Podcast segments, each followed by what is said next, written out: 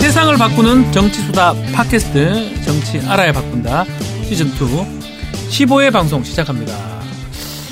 예, 박수 한번 쳐주시고요. 제가 치겠습니다. 지난주 방송을 재개했는데 저는 걱정한 게 안 네. 들으면 어쩌나. 그러니까요. 너무 많이 쉬었어가지고. 근데 저는 사실은 좀 고무적인 게 네. 22위까지 올라갔어요. 몇이? 22위요. 아 그래요? 우리나라 국가 경쟁력이 15위인데 우리는 22등밖에 못하네. 15위까지는 가야겠네요. 15위까지 가야 되고 예. 이번 방송을 계기로 10위권 안에 들지 않을까 생각 드는데요. 나 절대 그런 일이 없을 거예요. 왜요? 느낌상 왜요? 11등까지 갈 것 같아요. 저도 그러니까 그니까 11등 10위권 안에만 들면 좋겠어요. 음. 진짜. 20위 그 안에. 20위를 이게 넘어서. 검색이 되는 게 중요하거든요. 10등까지는 예. 검색을 하는데 그 밑으로는 잘 안 보니까 그러니까요. 좀 그랬으면 좋겠는데 반갑다는 분들이 많으시더라고요. 댓글 근데 보니까. 우리가 예. 한참 잘 나갈 때 몇 등까지 했더라 이거? 항상 고정 3등 했던 것 같은데. 옛날에 네. 시즌 1 때 네. 예. 초창기 때. 2등 3등 했죠. 그때. 아, 우리는 22위. 네. 또 이런 얘기도 있어요. 이동영이가 없어서 이렇다. 아. 제일 기분 나쁩니다. 아, 왜 우리 박지훈이 있는데 왜, 왜요? 박정호도 있는데 어. 그래서 안 올라가나? 하여튼 우리 둘 다 네, 열심히 하도록 하겠습니다. 정청래 의원님 또 네. 아, 그러니까 하여튼. 유튜브에 빠져 계셔가지고 너무 유튜브에 어, 빠져 살고 계신 유튜브 것 할 때만 말씀 많이 하신다 뭐 음. 이런 얘기도 있던데 네. 정차해봐도 열심히 해주시면 고맙겠습니다. 그리고 제사의 멤버 예. 국감 끝나면 반드시 영입을 해주십시오. 국감 음. 끝나면 음, 누구? 누군지는 뭐 저희는 모릅니다. 아. 이재정 의원 대신해서 네. 아, 제사의 어, 예. 멤버. 예. 네 명이 맞아야 되니까 네. 네네. 부탁을 드리고 자 15회 방송 본격적으로 15등 했잖아요 우리 저기. 시작하겠습니다. 예 긴급 문자가 왔어요. 뭐죠 어, 지난해 방송했던 정숙경 운영실장 예 네. 의원님 재미있었습니다. 감사합니다. 어. 와 저희가 하면서. 저희가 감사합니다 진짜 네. 너무 너무 짧게 온 거 아닌가요? 아니 그래도 할 얘기는 다 했어요. 몰랐던 거를 알게 해주셔서 저희가 감사합니다 음. 네. 그러니까 지난 방송 진짜 그 내용이 너무 알찼어요. 좋았어요. 예. 딸 차면 또 안 들을 것 같아서 걱정스럽긴 한데 아 참 홍익표 나왔을 때 알찼는데 네. 조회수는 적었거든요 참 딜레마입니다 그거 참 그러니까요. 자, 이번 방송 요 오늘 15회는 조금 알찬 거보다는 좀 자극적으로 좀 나가 보시죠. 네. 그러시죠. 네. 자극적으로 우리 문재인 대통령, 우리의 문재인 대통령 유럽 순방 네. 국회 24시에서 한번 다뤄 주십시오. 네. 알겠습니다. 네. 자, 박종호의 국회 24시로 가보겠습니다. 박정호의 국회 24시. 네, 문재인 대통령이 지금 유럽 순방 중입니다. 지금 녹음하고 있는 이 네. 와중에 지금 프랑스 순방을 뭐? 마치고, 마치고. 예, 아, 이제 아, 이탈리아로 어, 떠나서 아, 이제 이들리. 바티칸, 이럴 이럴 이럴 네. 이들리. 아, 예, 두 번째 나라로 갔는데요. 아, 프랑스 순방 결과를 좀 정리를 해봐야 될 것 같아요. 아, 예. 해줘요. 해줘요. 보셨죠? 봤죠. 엘리제궁 거기서 만찬하는데 음. 저도 막 가고 싶더라고요. 거- 가서 좀- 네가 뭔데 갑니까요? 아니, 청원에 출입해가지고 아, 그럼 네. 엘리제를 위하여가 엘리제 공학 우승한 거였어요. 따라라라라라라라라 라라라라라라 후진할 때 나오는 거 따라라라라라라라 아니, 분뇨차도 그거 나와. 맞습니다. 아 냄새나게 네. 엘리제궁 예. 아, 상관이 있나요? 저 진짜 모르겠는데. 비싸지 않나? 어, 음. 어쨌든 여기서 만찬이 있었는데, 음. 원래 만찬이 8시부터 10시까지 하기로 돼 있었어요. 네. 근데 30분 늦춰서 8시 반부터 했는데, 네. 끝나는 시간이 11시 반이었습니다. 3시간 먹은 겁니까? 예, 3시간 동안. 뭐 아, 네. 대화 나누고? 대화 나누고, 거의 음. 단독회담식으로 대화 나누고. 아, 불어가 가능하신가요? 아, 옆에 통역이 아, 통할 수 계시더라고요. 있겠다. 네. 네. 하면서 그 한국과 프랑스의 우호 증진 음. 또 이 북핵 문제 해결에 있어서 제재 완화 또 비핵화 협상에 많은 힘을 실어달라 음. 아, 이런 당부를 한 것으로 알려지고 있고요. 네. 자 어쨌든 이게 프랑스에 공을 많이 들였어요. 네. 음. 공을 많이 들였습니다. 프랑스에 우리가 공을 들 이유가 뭐가 있죠? 난 그것도 궁금하네. 두 가지 이유가 있습니다. 두 아, 가지 그렇죠? 예. 이유. 프랑스가 유엔 안보리 상임이사국이에요. 다섯 개 상임이사국이 있잖아요. 그렇죠. 어디죠? 미국, 네. 영국, 프랑스, 네. 러시아, 음. 중국이겠죠? 야, 이 정도는. 야, 나 변호사다, 이 새끼. 아, 예, 새끼란다. 독일이 안 들어가요? 독일하고 일본은 전범 국가가 돼가지고 빼버렸죠. 어떻게 그거, 그거 알고 야, 있네? 이거 저 변호사입니다, 진짜. 이거 예. 진짜 나 여기서 너무 홀대 당하는 거 아이가? 악마는 디테일에 있다? 오 맞나? 프라다? 그러니까 상임이사국 다섯 개국은 이렇게 외우면 돼요. 네. 네 미영프, 미영프, 네. 중소, 러중. 러중. 네. 러중 미영프 러중. 명품 미영프 러중. 어쨌든 이게 상임 이사국입니다. 네. 그러니까 유엔 제재가 지금 걸려 있는데요. 어쨌든 이 이사국이 상임 이사국 다섯 개, 또 음. 비상 이사국 뭐 열 상임이사국의 개. 의사결정 구조는 만장일치. 만장일치. 그렇죠. 그 그래서 이제 15개 국에서 어쨌든 어, 주도적으로 하게 되는데요. 유엔 제재 문제에 있어서 프랑스가 네. 힘을 써줄 수가 있고 또 하나는 프랑스가 핵 보유국이에요. 그렇죠. 핵이 있습니다. 음. 그래서 이 핵 시설을 그 사차 아, 참관하고 검증하고 이럴 때 프랑스, 뭐 영국 음. 이런 나라들이 할것 같아요. 예. 할 수 있는 핵 보유국은 공식적으로 인정받은 나라가 몇 개국? 빨리 얘기해요. 5, 4, 이- 이 아홉 개? 2 7개국. 칠개국이요 네. 어? 그럼 파키스탄에 이런 데 안 되나? 거기는 미국이 인정한 거예요. 아. 아, 세계가 인정한 거랑 미국 인정한 거 달라요? 예, 그럼요. 아니 근데 어. 실질적으로 미국이 인정하면 네, 그냥 세계가 다- 핵보유국으로 제일 아, 받는데 아, 아. 공식적으로 유엔에서 인정하고 있는 것은 핵보유국 아 다섯 개국인가 지금 안보리는 다, 다 있- 있- 갖고 있잖아요. 상임이사국 네. 다섯 개국만 그렇죠. 사실상 갖고 유엔에서 인정하고 있는 거예요. 예. 음. 나, 나머지는 뭐 파키스탄이나 뭐 인도나 뭐 이런 데는 아직 인정을 받는 건 아닌가 봐요. 그럼 미국이 그냥 사실상 무긴 상태로 인정받고 있는 거예요. 이제 개발해놨으니까 그렇죠. 어, 떻게할 수가 없는 그런 상황인데 어쨌든 뭐 이런 핵 시설을 폐기하고 이럴 때 네. 참관하고 음. 어, 이런 역할을 할 수 있는 되게 중요하네요, 프랑스가. 그렇죠. 어. 그리고 이란과의 예. 그 미국과 이란과의 핵 협정 음. 어, 이 과정에서도 어, EU 그리고 프랑스 뭐 이런 유럽 국가들이 어, 열심히 나서서 어, 네. 이 잘 평화롭게 해결될 수 있도록 노력을 많이 했습니다. 음, 그래서 작년에 문재인 대통령과 이, 아, 마크롱 대통령 이 마크롱. 주의하셔야 돼요. 마카롱이 아닙니다. 마크롱. 웃길라 그랬어. 아, 아니 아니 혹시 마카롱이라 하실까봐. 아, 먹고 제가요. 싶네. 먹고 예. 싶네. 야 말하고 나서도 혹시 틀리지 않았나 예. 했더니 맞군요. 맞죠. 예, 핵보유국 네. 공식적으로 인정받은 거 음. 다섯 다섯 개? 개국 상임이사국하고 상임이사국만? 일치합니다. 네. 아. 미영프로 중 네. 그리고 이제 인도, 파키스탄, 이스라엘, 이스라엘. 여기는 미국이 사실상 무기내서 인정받고 있는. 음. 그렇죠. 음, 그렇죠. 어, 어쨌든 이 프랑스에서 이런 음, 마크롱 대통령과 음. 아, 정상회담 통해서 어, 이런 협조를 구했고요. 근데 여기서 하나 또 지적하고 싶은 게 문재인 대통령이 동포와의 간담회에서 음. 여러분들 촛불 다 뭐 드셨죠? 이런 뭐 얘기를 했어요. 음. 네. 그걸 가지고 나경원 의원이 뭐라 했습니까? 비판했더라고요. 왜요? 어, 갈라치기 대통령이다. 뭐지 그게? 촛불 안 든 대통령, 안 든 사람도 있는데 음. 촛불 다 드셨죠? 뭐 이런 식으로 해서 나경원 의원이 갈라치기 얘기했어요? 네. 예. 거의 갈라파고스 섬에 있는 너처럼 그렇게 얘기를 하고 있- 있으면 안 되죠. 동떨어져가지고. 네. 진화하지 못하는. 아, 이것도 생각이 네. 나요. 나경원이 페북에 이렇게 예, 글을 남겨가지고 또 많은 비판을 근데 네, 받았는데. 아직 그걸 잘 모르나 봐. 음. 그때 촛불을 들었다는 거는 한 8, 90%의 우리 국민의 민심이었거든요. 그렇죠. 갈라치기가 아니죠, 그건. 음. 박근혜 대통령 지지율이 4%까지 떨어졌어요. 네, 그거, 96%가 지지한 그거 거예요. 빼고 지지한 거예요, 다. 근데 뭘 갈라치기 한다는 거예요? 그러니까 말이야. 그래서 본인이 갈라치기 당해가지고 스스로 예, 셀프 갈- 갈라치기 당해서 갈라파고스. 4%에 들어가서 갈라파고스가 된 거지. 아, 갈라치기가 4%니까. 이 정도 어렵게 얘기하면 명예훼손도 안, 안 걸러. 안 걸어요. 아무 문제 없습니다. 어쨌든 예. 음, 그래서 이제 가- 거의 비슷한 시기에 취임을 했고 네. 그리고 어쨌든 프랑스라는 나라가 프랑스 대혁명을 통해서 음. 어, 시민들이 어, 주권을 행사하는 그런 나라가 됐잖아요. 네. 그걸 비교해서 우리는 뭐 형제 국가다, 쌍둥이 같은 그런 나라다 이런 얘기까지 했어요. 음. 프랑스 대혁명, 우리는 촛불 네, 혁명. 문재인 대통령, 예, 그런 얘기를 멋있다. 했고요. 예.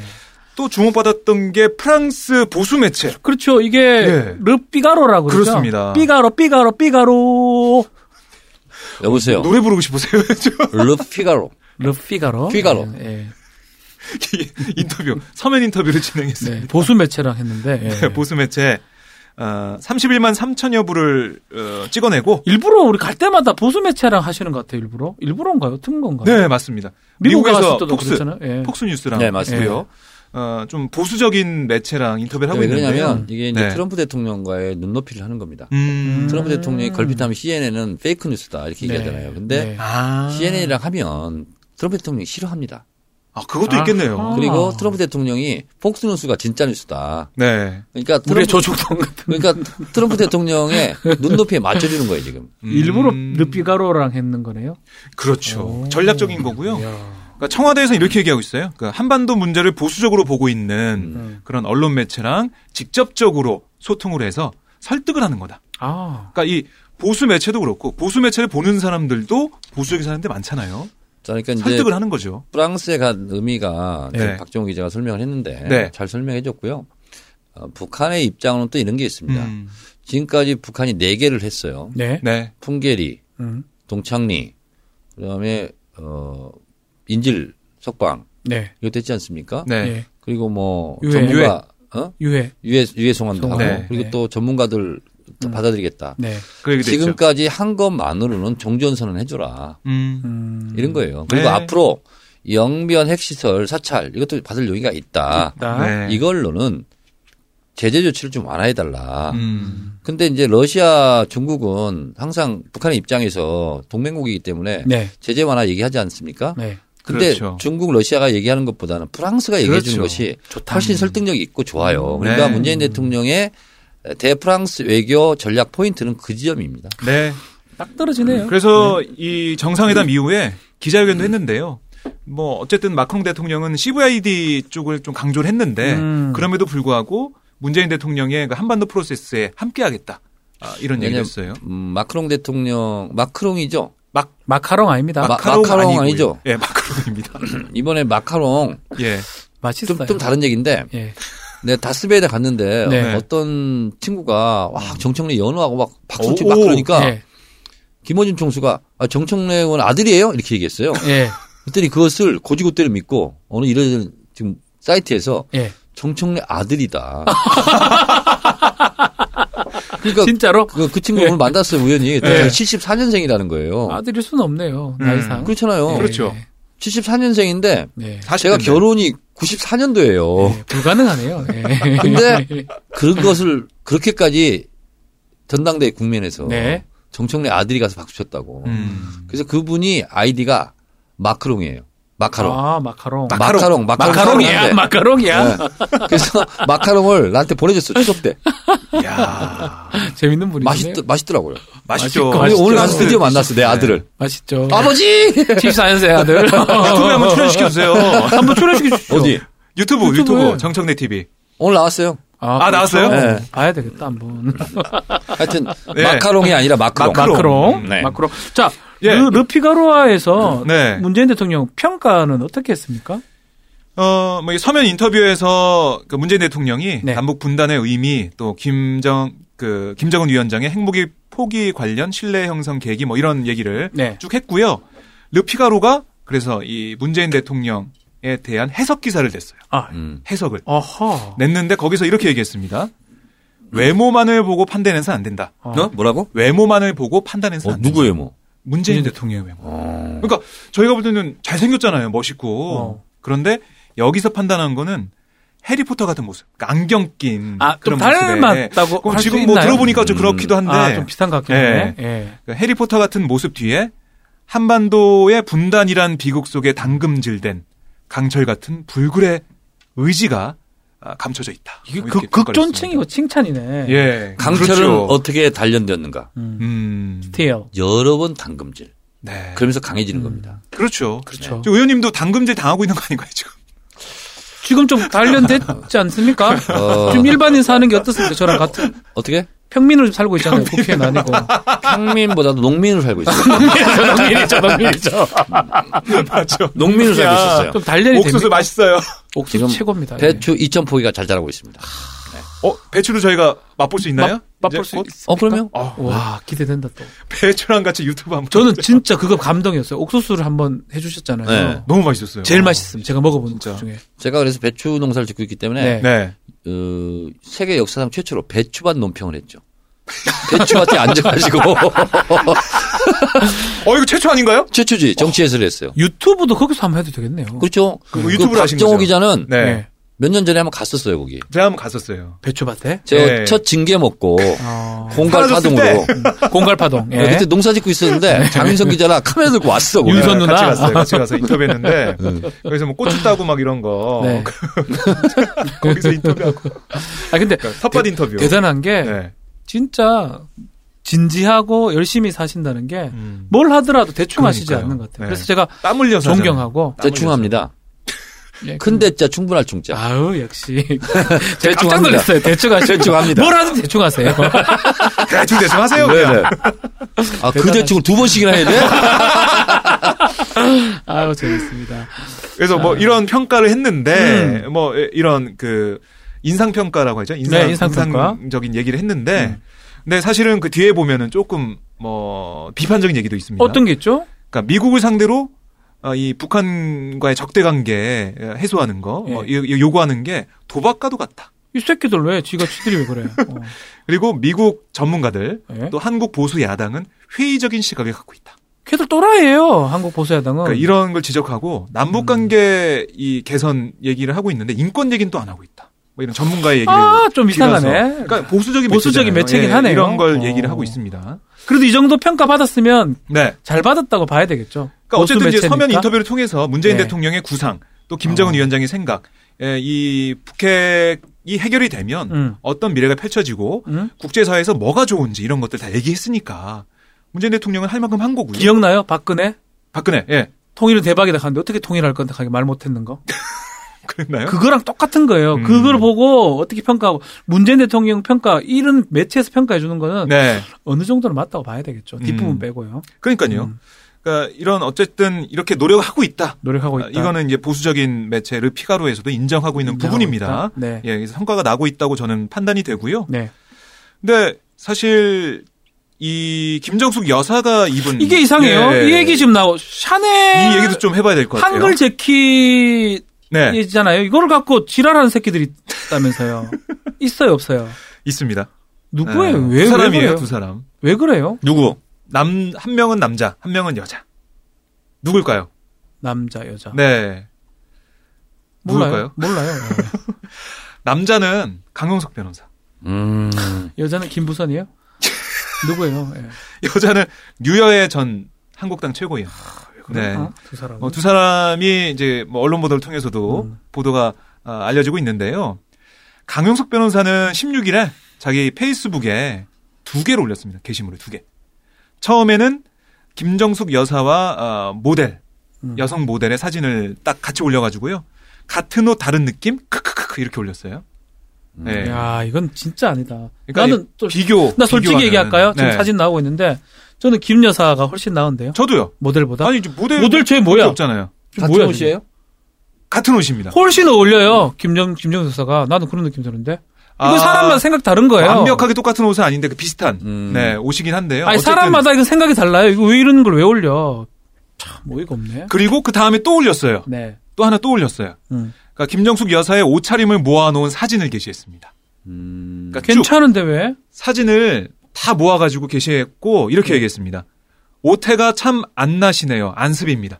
에이. 야, 이거 아유, 이제 뭐 아니, 이거는- 왜 그러지? 이, 글- 이 글도 잘못됐지만 네. 사실 생각하기 나름이고 내가 받아들이는 다 저는 안 그렇거든요. 그러니까요. 오히려 영부인 모습이 더 좋고 네, 옷대가 상당히 난다는 생각이 드는데 그러니까요. 이런 걸 왜 쓰냐는 거예요. 아 저질이다 진짜. 아니 이거 뭐 김부선 씨 그거 가지고도 모자랐나 보죠. 뭐 어쨌든 음. 아, 강윤석 변호사 얘기가 있었고요. 또 하나는 유하의 전 최고위원. 뭐 이분도 페북에 글을 올렸는데요. 네. 우리도 땡땡 가서 옷 빌려 달라고 해봅시다. 진짜 빌려주는지. 그런 제도가 있으면 누가 사입나요?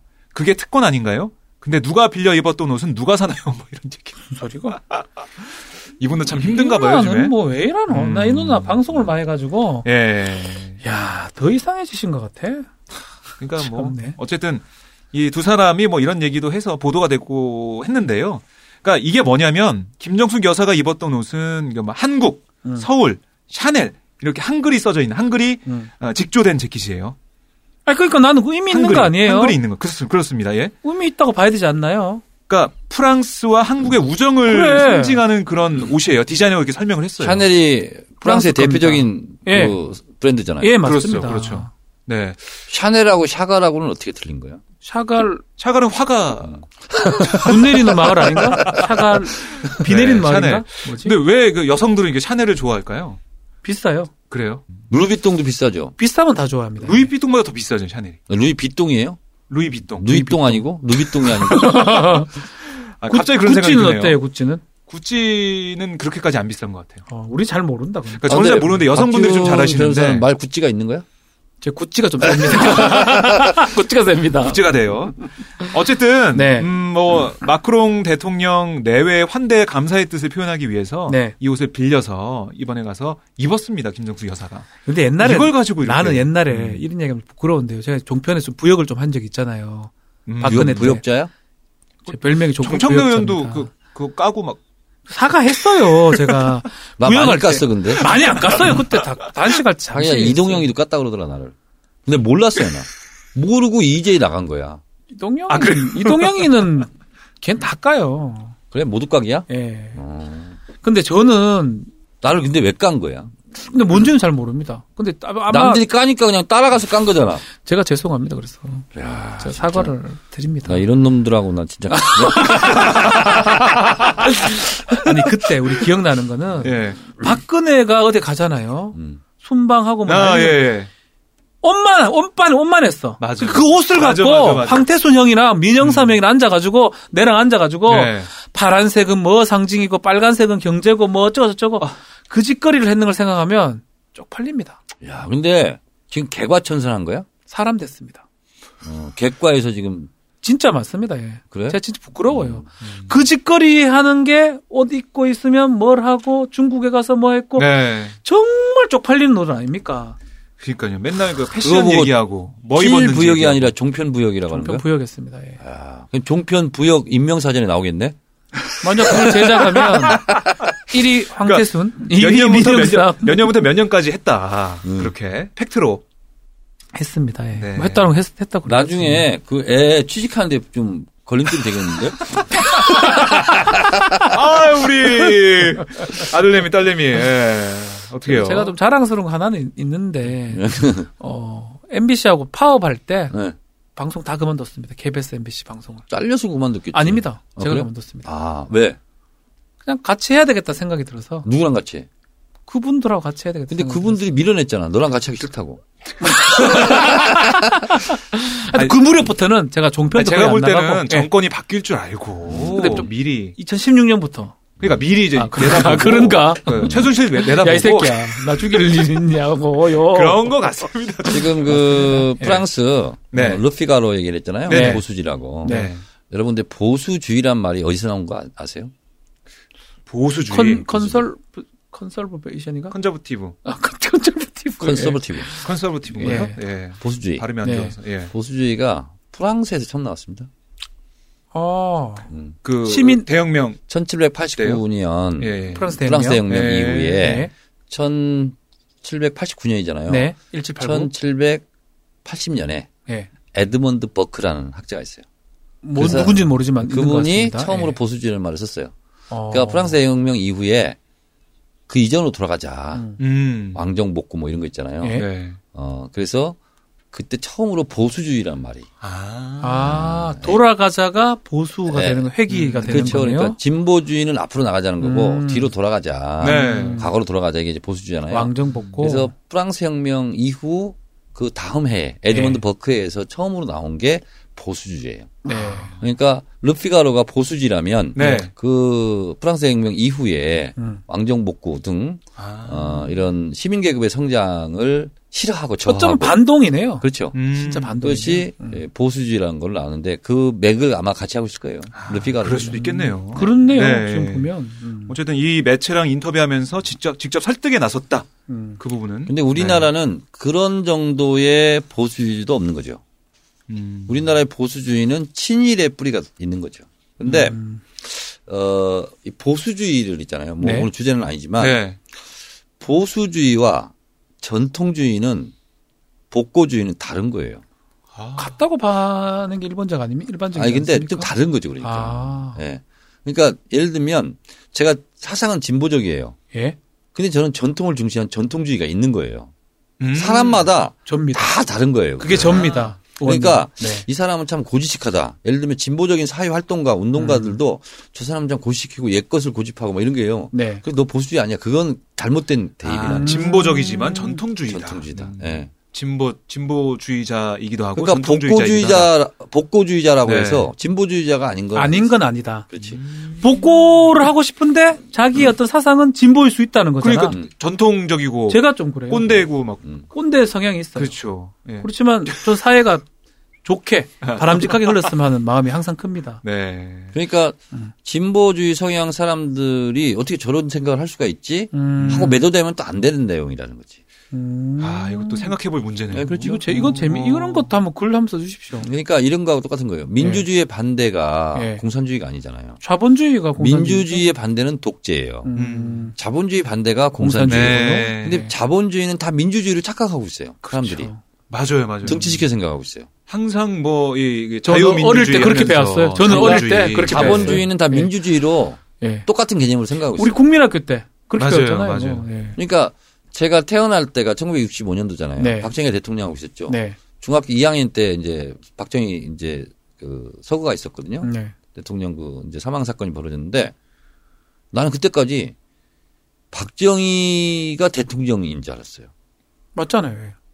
그러니까 우리가 대통령 비서실장이잖아요. 예. 박정희 아 비서실장에 무슨 말? 그러니까 대통령이 박정희고 박정희가 대통령이다. 음. 그렇지 아. 헷갈렸다니까 나는 우리 어머니가 그래. 뭐라고? 그러니까 박정희 그 자체가 대통령이고 대통령 아, 그 자체는 무조건 박정희. 대통령이 대실 이 성을 가진 통령이라는 아, 이름이 대시의 통령이다. 예. 아, 대통령 그리고 박정희가 대통령직인 줄 알았어요.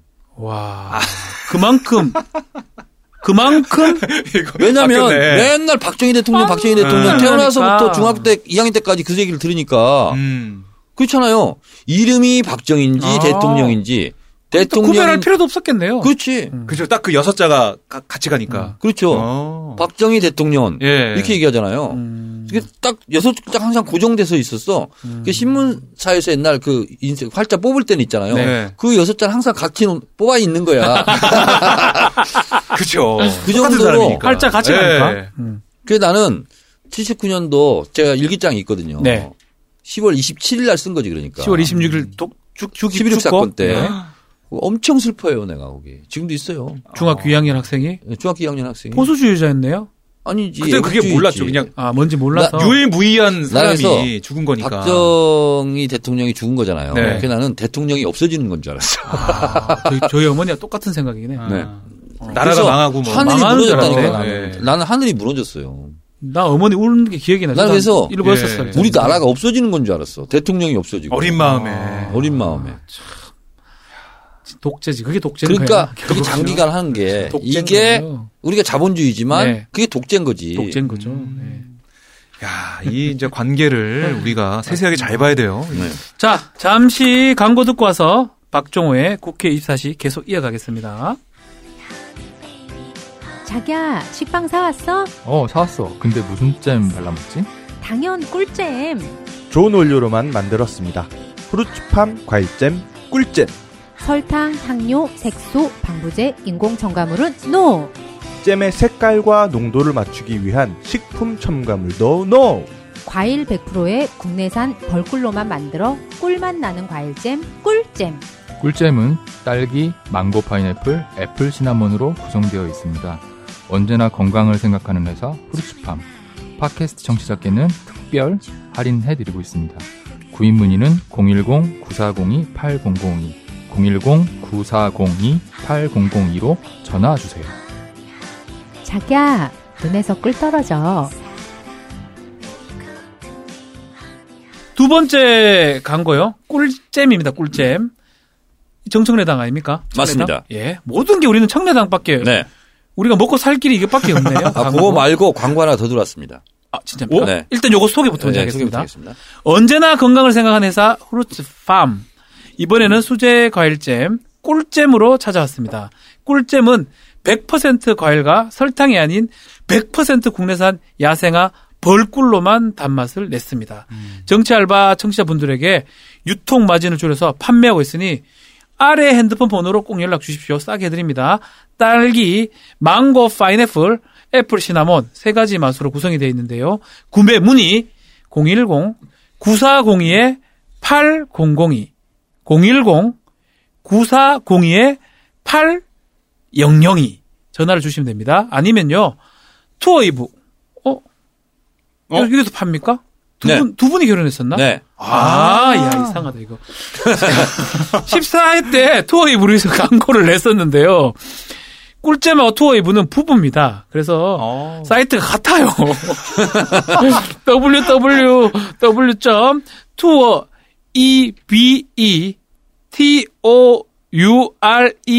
www.toureve.com입니다. 투어이브.com.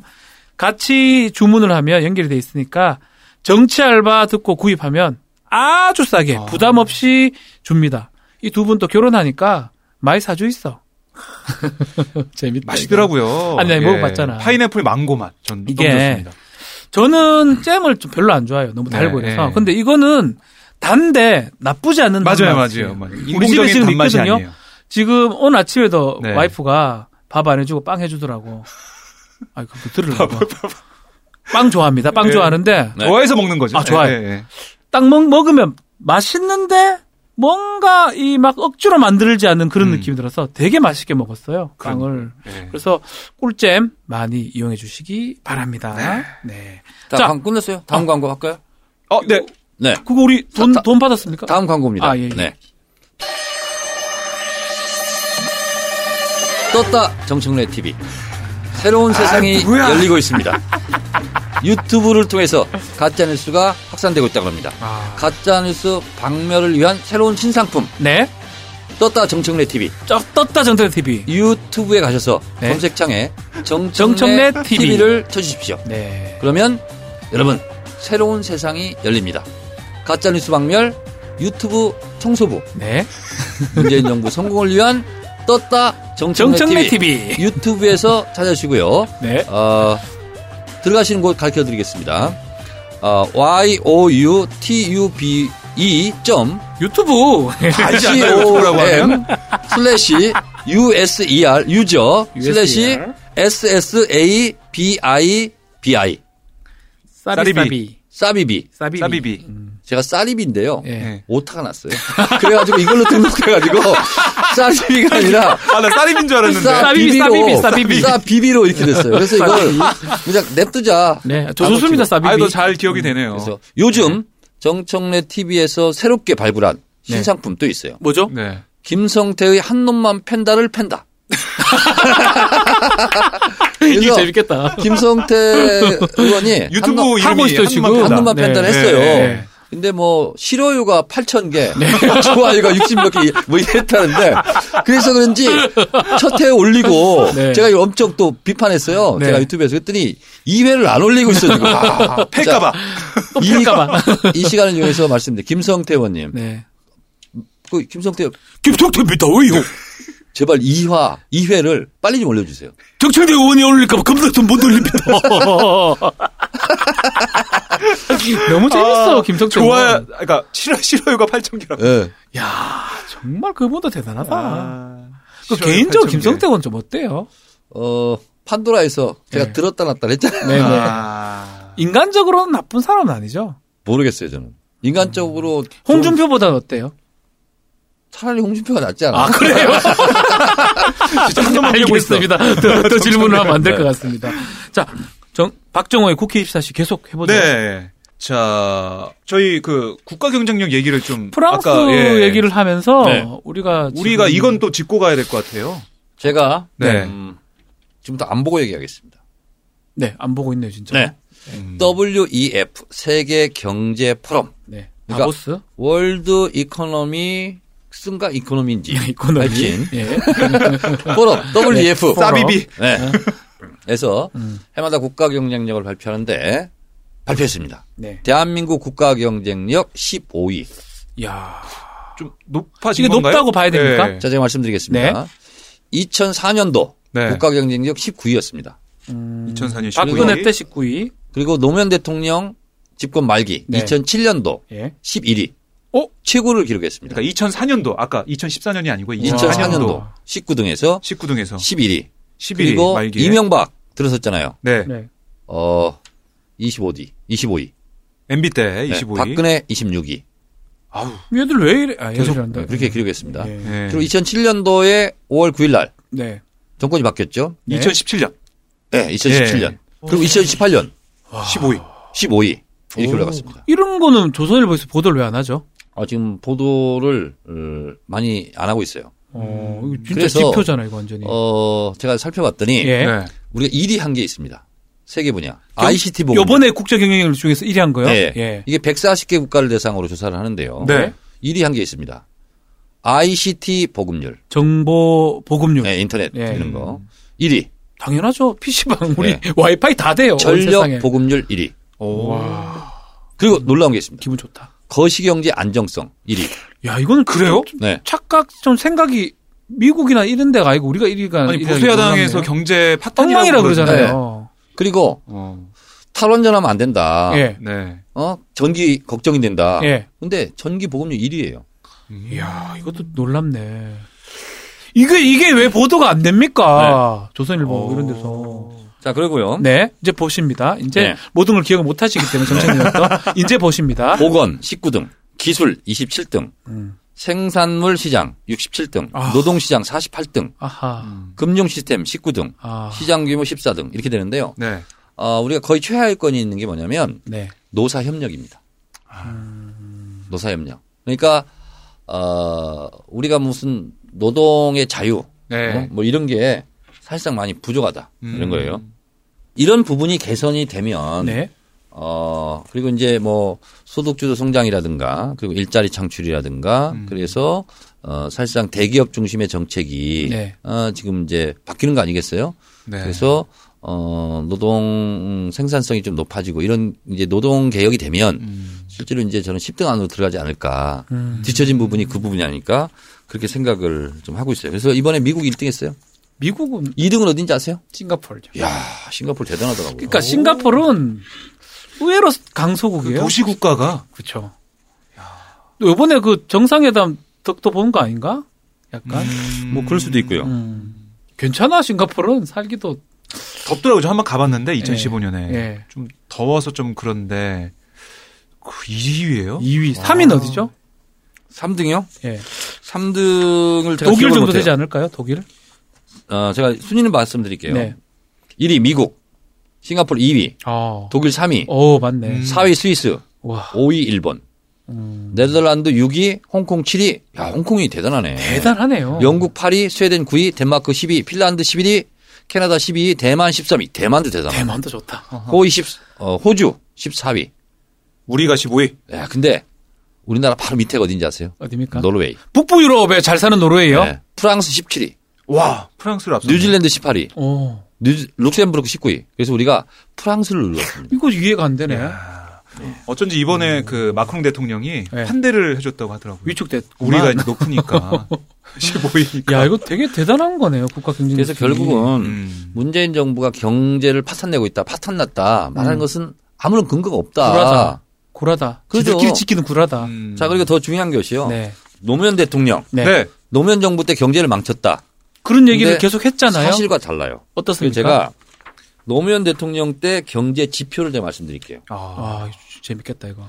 노무현 대통령 때요. 네. 국가 경쟁력 경쟁력이 그때 11위까지 11일 했다. 였잖아요. 11위까지. 네. 예. 네. ICT 산업이 네. 3등이었어요. 음. 정보 상 2007년도. 네. 네. 근데 그게 2011년 19등으로 떨어졌어요. 아, 그리고- 망쳐버렸네. 자, 이명박 대통령 될 때 뭐 예. 주가를 몇 퍼센트 올리겠습니다. 어디까지 삼천. 올리겠습니다 했죠. 그렇죠. 예. 자, 주가가 어느 정도 뛰었는가? 네. 각 정부별로 제가 살펴볼게요. 오. 한번 한번 줘요. 재밌겠다. 예. 자, 노태우 대통령 네. 때 656에서 시작했어요. 코스피. 음. 672로 끝났습니다. 뭐 10m 올렸네. 몇 포인트? 2.44% 올랐어요. 아유. 음. 네, 그리고 김영삼 대통령 때 672에 시작했잖아요. 네. 노면 노태우 말기니까 540으로 끝났습니다. 경제가 엉망입니다. 19.64%가 떨어졌습니다. 마이너스입니다. 김대중 대통령 때 540으로 받았잖아요. 네. 616으로 올렸어요. 뭐 경제는 뭐 제가 다 합니다. IMF 경제를 극복하는 과정이었어요. 그렇죠. 어. 그래서 14.07 올렸죠. 주가 음, 올렸습니다. 네. 노무현 대통령 기대됩니다. 616에 받아봐요. 받았잖아요. 네. 네. 1686. 어, 진짜 이거 소설 아닙니까? 아닙니다. 173.7%가 올라왔습니다. 근데 왜 경제를 못했다 그런 얘기를 당연하죠. 합니까? 그러니까 그게 조중동동 조중동 동이 아니라 조중동 등 조중동 보수 언론의 낙인 음, 찍힌 음. 경제지. 이론이에요. 예. 이거 진짜 자, 그런데 아, 이거 그래서- 단위가 달라졌는데. 음. MB 노무현 대통령 때 173.7%가 올랐는데 네. 그럼 이명박은 경제 대통령을 내걸었어요. MB 받았죠. 자, 1686에 받아서 네. 2018 19.69% 상승했어요. 얼마 못 올렸네요. 뭐 얼마 못 올렸죠. 예. 박근혜 2018에 받았어요. 예. 네. 2097. 겨우 고작 3.91% 올렸어요. 이야. 그래서 이때 나온 말이 박스피다. 아, 코스피가 더 아니라 안 박스피다. 올라간다. 음. 아, 왔다 갔다 한다 그랬죠. 자, 역대 정권 1인당 GDP 증가액. 야, 이거는 속일 수 없는 거네요. 네. 김대중 정부 4천 어, 400 400 증가율. 증가율이죠. 예. 1 10 100 1000 4,493달러. 4,494. 아. 노무현 정부 네. 9,532달러. 대박이네. 이명박 정부 고작 3,981달러. 음. 야. 박근혜 거의 없고요. 네. 그리고요. 자, 역대 정권 경제 성장률. 김영삼 정부 폭망했지만 7.4. 망했지만 평균 7.4 네. 성- 성장. 김대중 정부 5.3. 어차피 IMF 극복 과정이었습니다. 노무현 정부 4.5. 네. 음. 어? 이명박 정부 3.2. 더 못하네요. 박근혜 정부 2.9. 더 못하네요. 네. 아, 야, 아, 그리고 국방비 증가율. 음. 이거 보겠습니다. 김영삼 정부 10.4. 10.4. 김대중 정부 3.5. 노무현 정부 8.4. 음. 이명박 정부 5.3. 음? 박근혜 정부 4.2. 국방비 그건- 증가율입니다. 국방비를 노무현 정부 때 더 많이 그러니까요. 썼다는 거예요. 그러니까 김대중, 노무현, 이명박, 박근혜 정부 중에서 국방비 증가율이 노무현 정부가 8.4%로 제일 높습니다. 제일 높다. 박근혜 정부는 4.2%고요. 아하. 더 이 국방 안보를 우리가 잘 지금 챙긴 거네요. 생각하는 거 네. 정반대의 결과가 네. 지금 나오고 있네요. 네. 역대 정권 대북 송금액. 아 이거는 아무래도 DJ가 뭐 일등하겠죠. 민주정부 때 많이 했겠죠. DJ 정부 때 네. 참여 우리 국민의 정부 때가 1등 DJ 하겠죠. 정부 때가 제일 적습니다. 예. 김영삼 정부 38억 달러 4조 원. 김대중 정부 1조 어이? 5,500억. 그럴 리가 박지원 잡히다고 그랬잖아요. 제일 적습니다. 노무현 정부 1조 6,200억. 이명박 정부 1조 9,200억. 더, 늦- 더 했다고요, 네. 이명박이가? 네. 야, 와, 그렇습니다. 이거 진짜 우리가 아는 지표를 봐야 된다니까, 그러니까. 그러니까 이거 채무 비교가 증가액. 되네. 아, 이거 진짜 궁금하다. 적자성 채무 증가액. 네. 김영삼 정부 7.4조 원. 음, 김대중 정부 14.6조 원. 많아졌네. 노무현 정부 84.4조 원. 네. 이명박 정부 92.6조 원. 더 증가했고. 박근혜 정부 177.5조 이 씨발. 아, 죄송합니다. 예. 네. 죄송합니다. 예. 2017년 정부 예산안 기준으로 이렇게 됐습니다. 좀 충격적인데요. 충격적이다, 저는 이거. 들으면서. 이거 역대 보도 정권, 좀 해줘, 오마이뉴스. 역대 정권 누적 재정 적자.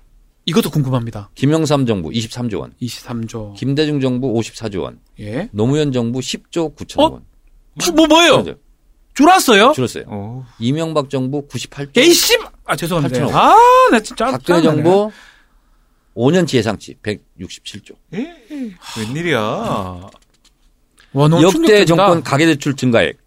또 충격적입니까? 김대중 정부 232조 증가. 네. 노무현 정부 213조 증가. 줄었네요. 그러니까 이명박 정부 276조 증가. 훨씬 증가했고. 박근혜는요?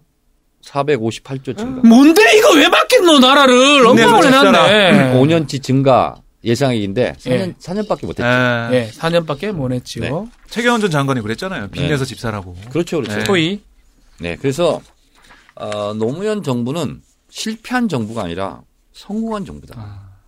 이 얘기를 제가 하는 거예요. 그리고 지금 온갖 소득 주도 성장, 최저임금 얘기하면서 네. 문재인 정부가 경제를 망치고 있다라고 네. 얘기를 하고 있는데 네. 사실은 세계 경제 포럼에서는 그렇게 보고 있지 않다. 음. 거시 경제 안정성이 140개 국가 중에서 1등이다. 야, 나 이제 또 떨리는 게 네. 우리가 다 노무현 대통령의 경제 분야는 실패했다고 지금도 평가를 내렸잖아요. 근데 실제로 음. 외, 외부에서 보는 네. 지표하고 또 어떤 경제 지표를 봤을 때는 제일 성공했던 정부네요. 그러니까. 저는 그런 생각이 좀 들어요. 그렇습니다.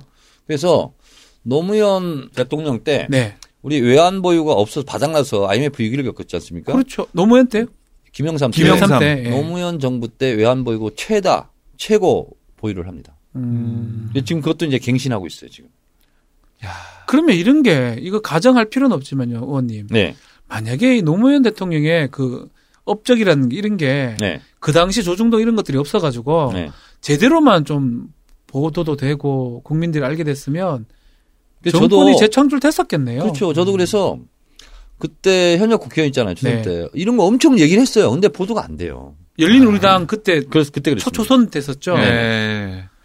그러니까요. 사실 그때 아쉽네요. 2008년도 네. 금융위기 때도 그때 MB 정부에서 그랬잖아요. 우리 경제 아, 음. 팬더멘털이 괜찮다. 그게 노무현 정부 때 잘 만들어 쌓아왔기 놓았던 네, 때문에 것 그렇게 된 네, 거예요. 맞아요. 자, 것이 경제. 음.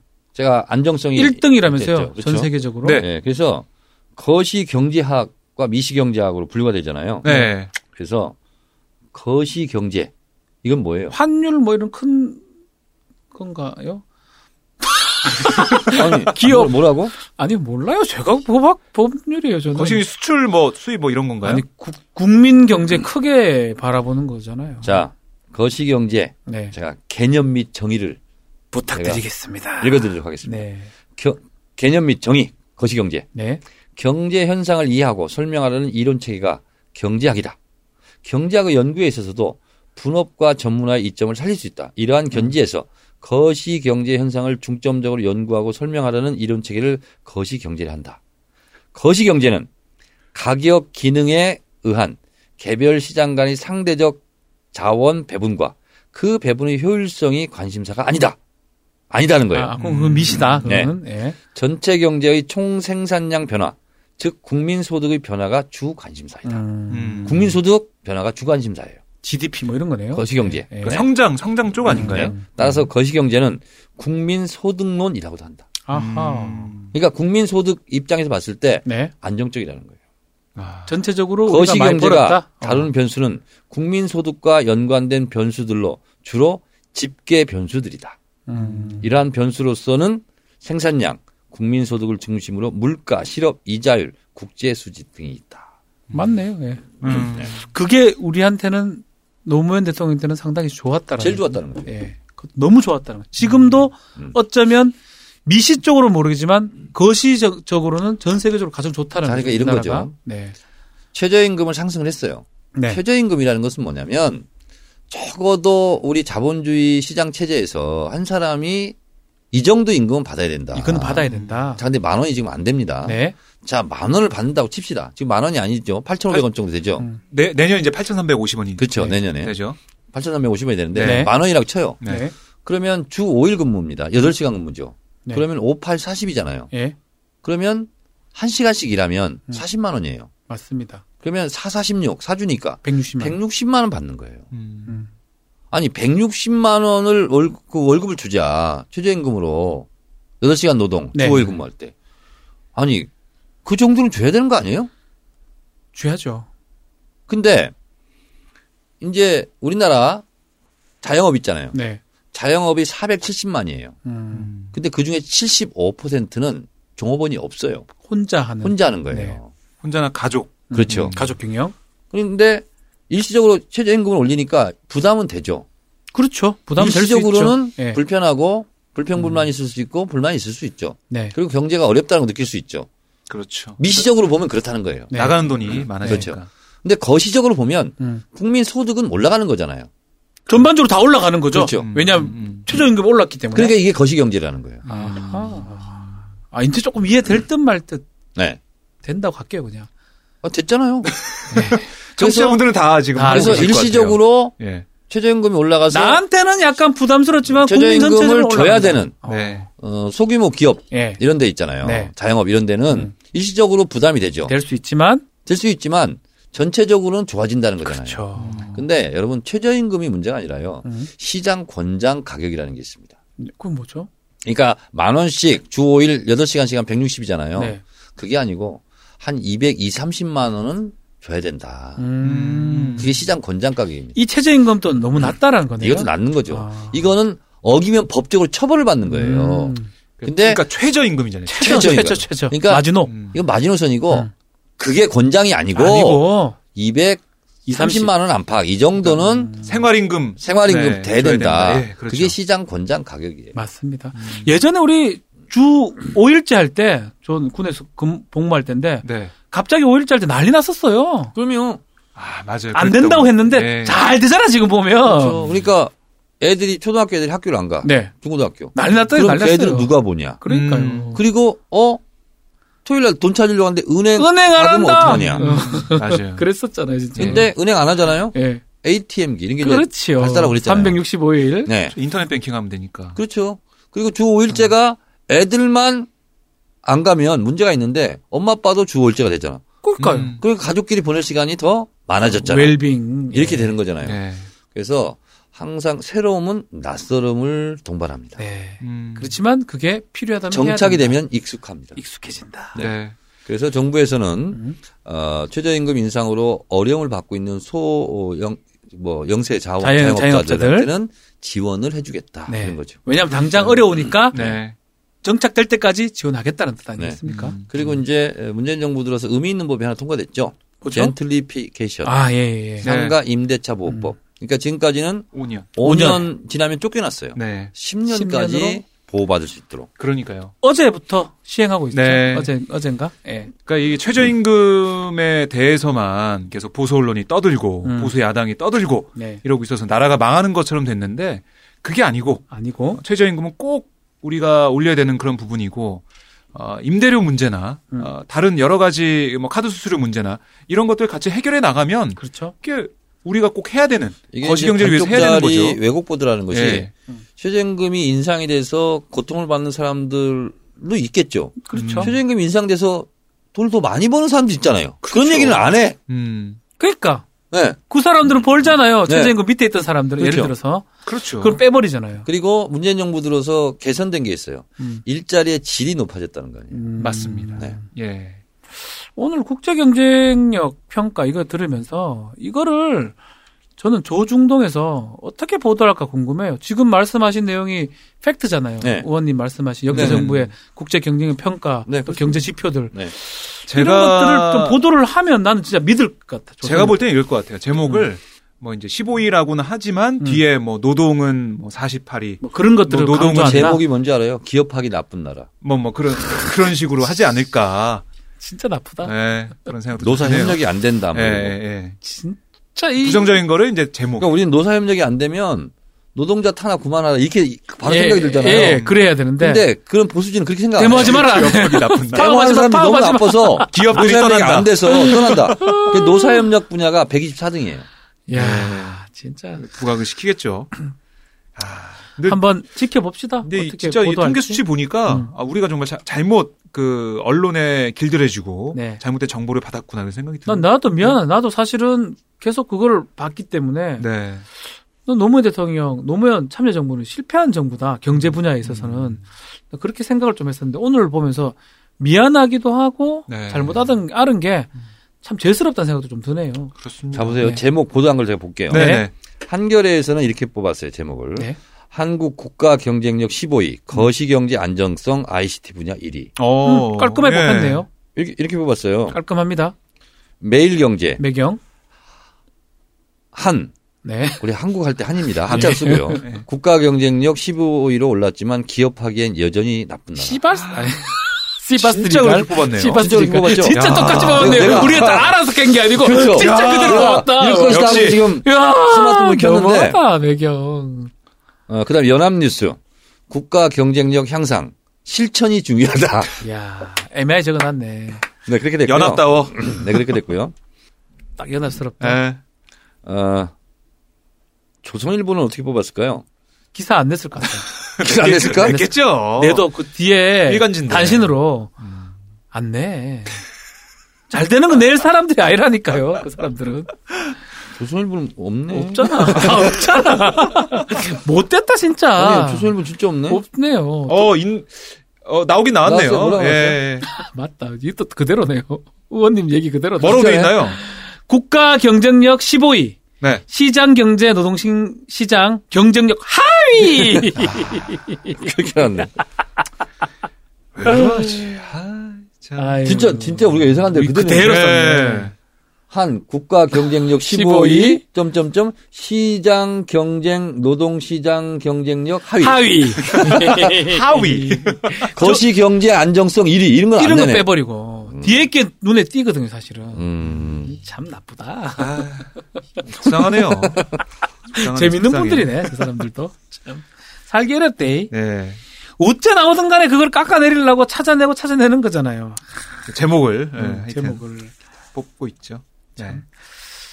자, 국제 경쟁력 순위 15위고 아주 우리나라 훌륭한 나라고 네. 지금 문재인 정부 잘 가고 있다. 그 말씀 드리고 싶습니다. 그렇습니다. 지금 뭐 주가도 네.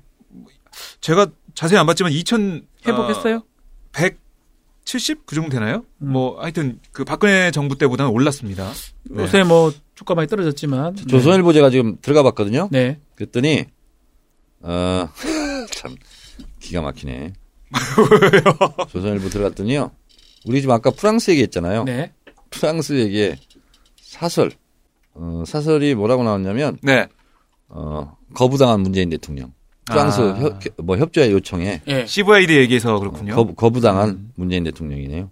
그러니까 이 참 미시적인 걸 딱 뽑아가지고 그걸 이제 만드는 거죠.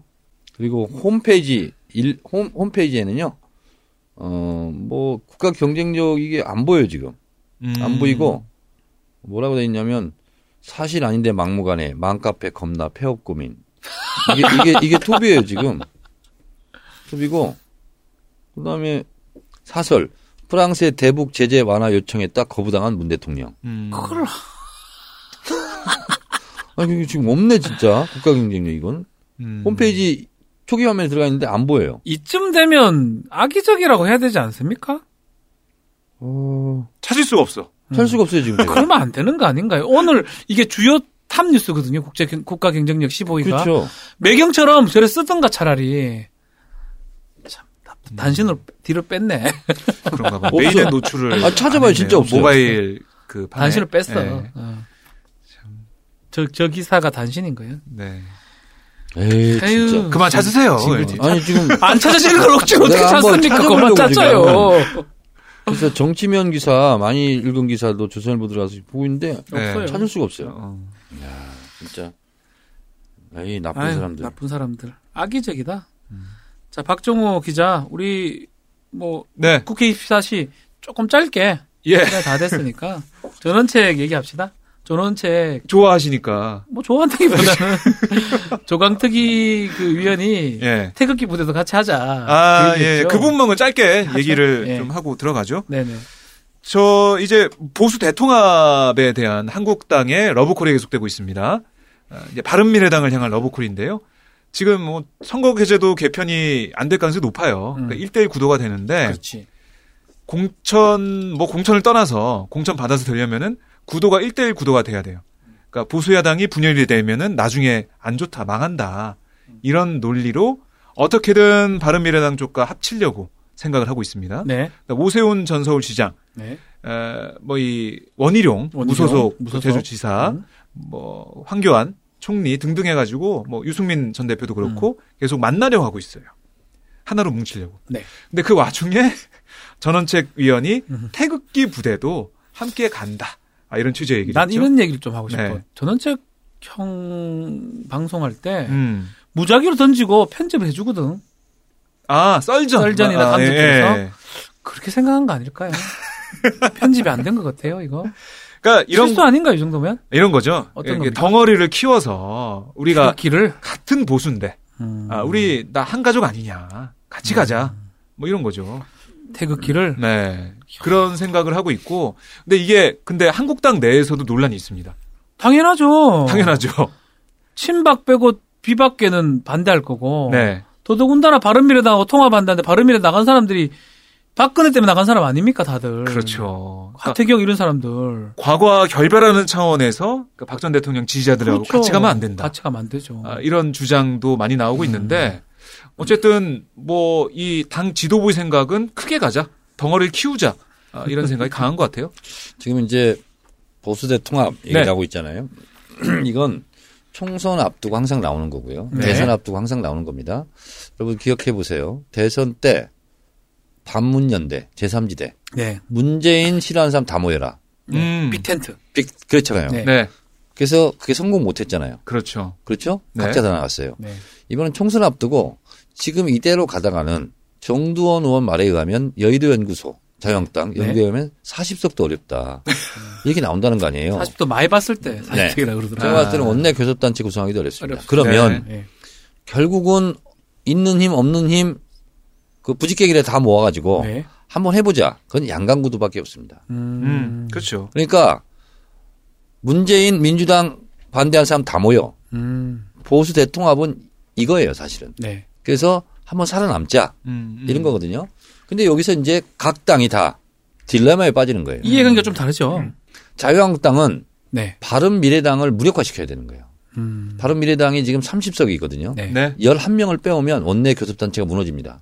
음. 그러면 힘이 없어지는 거예요. 그렇죠. 그런 그렇죠? 희망 사항을 가지고 있죠. 그러면 양강구도로 이제 가게 되는 거죠. 네. 그래서 결국은 정의당은 좀 예외를 하고라도 1번 당, 2번 당 중심으로 가는 거 아니냐. 음. 그러니까 이번에 지방선거 때도요. 민주당에서 가번, 나번, 기초원을 다 냈으면 다 당선됐는데 네. 이제 마포는 하나씩 냈어요. 그러니까 다 2번이 됐어요. 3번, 4번이 안 돼요. 아, 그러니까 총선도 해보려고 하면 그렇죠. 1번, 2번 싸움이다 이런 거예요. 어, 그러면 음. 2번 당 자유한국당은 3번 당을 흡수하고 싶고 그렇겠죠. 아마도. 근데 음. 1번 당 민주당은 4번 당 민주평화당은 음. 합칠 생각이 없고 그렇죠. 그렇잖아요 지금. 네. 그래서 4번 당은 1번 당을 향한 구애가 있어요. 거기서 몇몇 안 간 의원들? 사람들이 예. 노크를 했어요. 네. 음. 근데 그때 명랑해전 울뚤목 전사 있잖아요. 네. 길목을 지키면서 안 된다. 네. 이순신 장군이 얘기했어요. 예. 길목을 잘 지키면 예. 한 명의 군사로 천 명의 적군을 물리칠 수 있다. 마, 막을 수 있다. 민주당에 들어오려고 하는 네. 지난 총선에서 이렇게 저렇게 했던 음. 그런 사람들한테 길목을 지키면 안 돼! 라고 말한 정치인이 있었어요. 누구죠? 접니다. 그렇죠. 그래서 못 들어왔어요.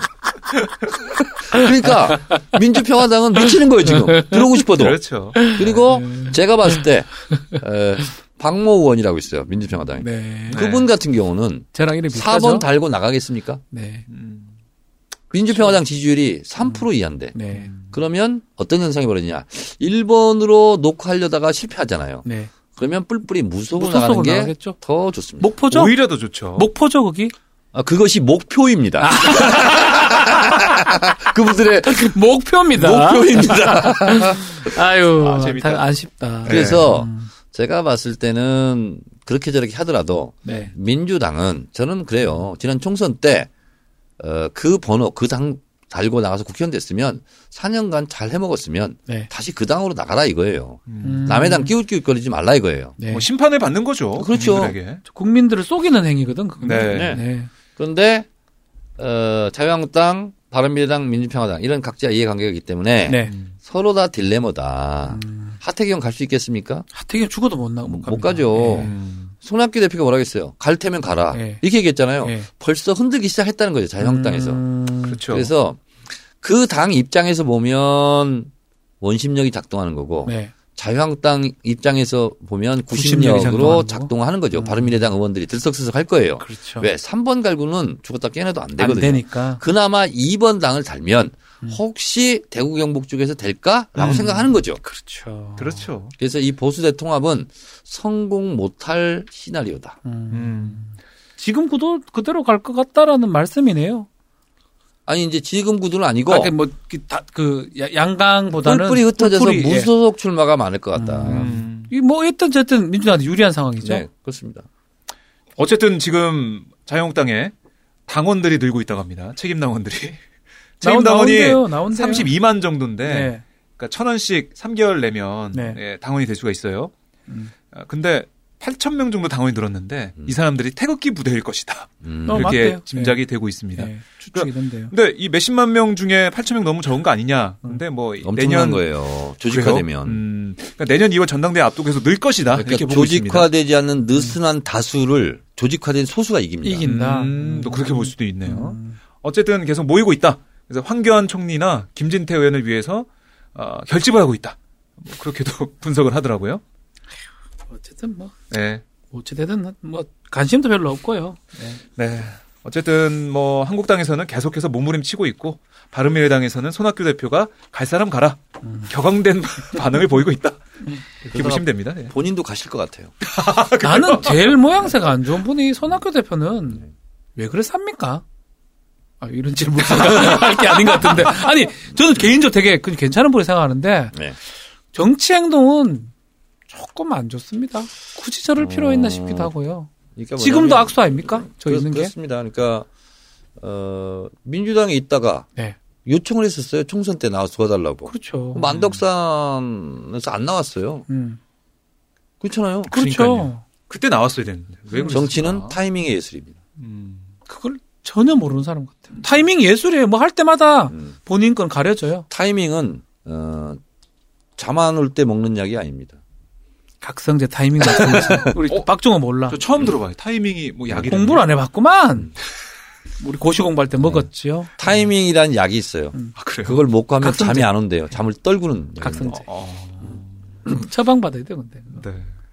네, 알겠습니다. 그렇죠. 커피 네. 마시면서 공부했어요. 손학규 대표도 그렇고 하여튼 뭐 보수 야당 요대로만 가주기를 바라겠습니다. 네. 자, 그럼 이것으로 네. 정치 알아야 바꾼다 시즌 아, 2 15회 예. 방송 마치도록 하겠습니다. 뭐 하고 싶은 말 있습니까? 박종호 기자? 아니 전 정치 알바가 계속됐으면 좋겠습니다. 저는 한 10등 안에 꼭 들었으면 좋겠습니다. 아니면 우리 의원님 말씀대로 11등만 했으면 좋겠어요. 아니 우리나라 경쟁력처럼 15위 정도만 이번에는 네개 했으면 할까요? 좋겠습니다. 거시 경제 안정성 1등이잖아요. 예. 1위는 좀 어려워요. 김호준 때문에 어렵고요. 네. 2위 매불쇼 이런 것 때문에 어려워요. 네. 현실적으로 네. 현실적으로 5위 정도가 오위. 최상입니다. 5위. 예. 청정구역 바로 밑에 그 정도 최상입니다. 예. 네 여기서 마치도록 하겠습니다. 저는 저희는 다음 주에 다시 돌아오겠습니다. 감사합니다. 고맙습니다. 네, 감사합니다. I will be back. We'll be back.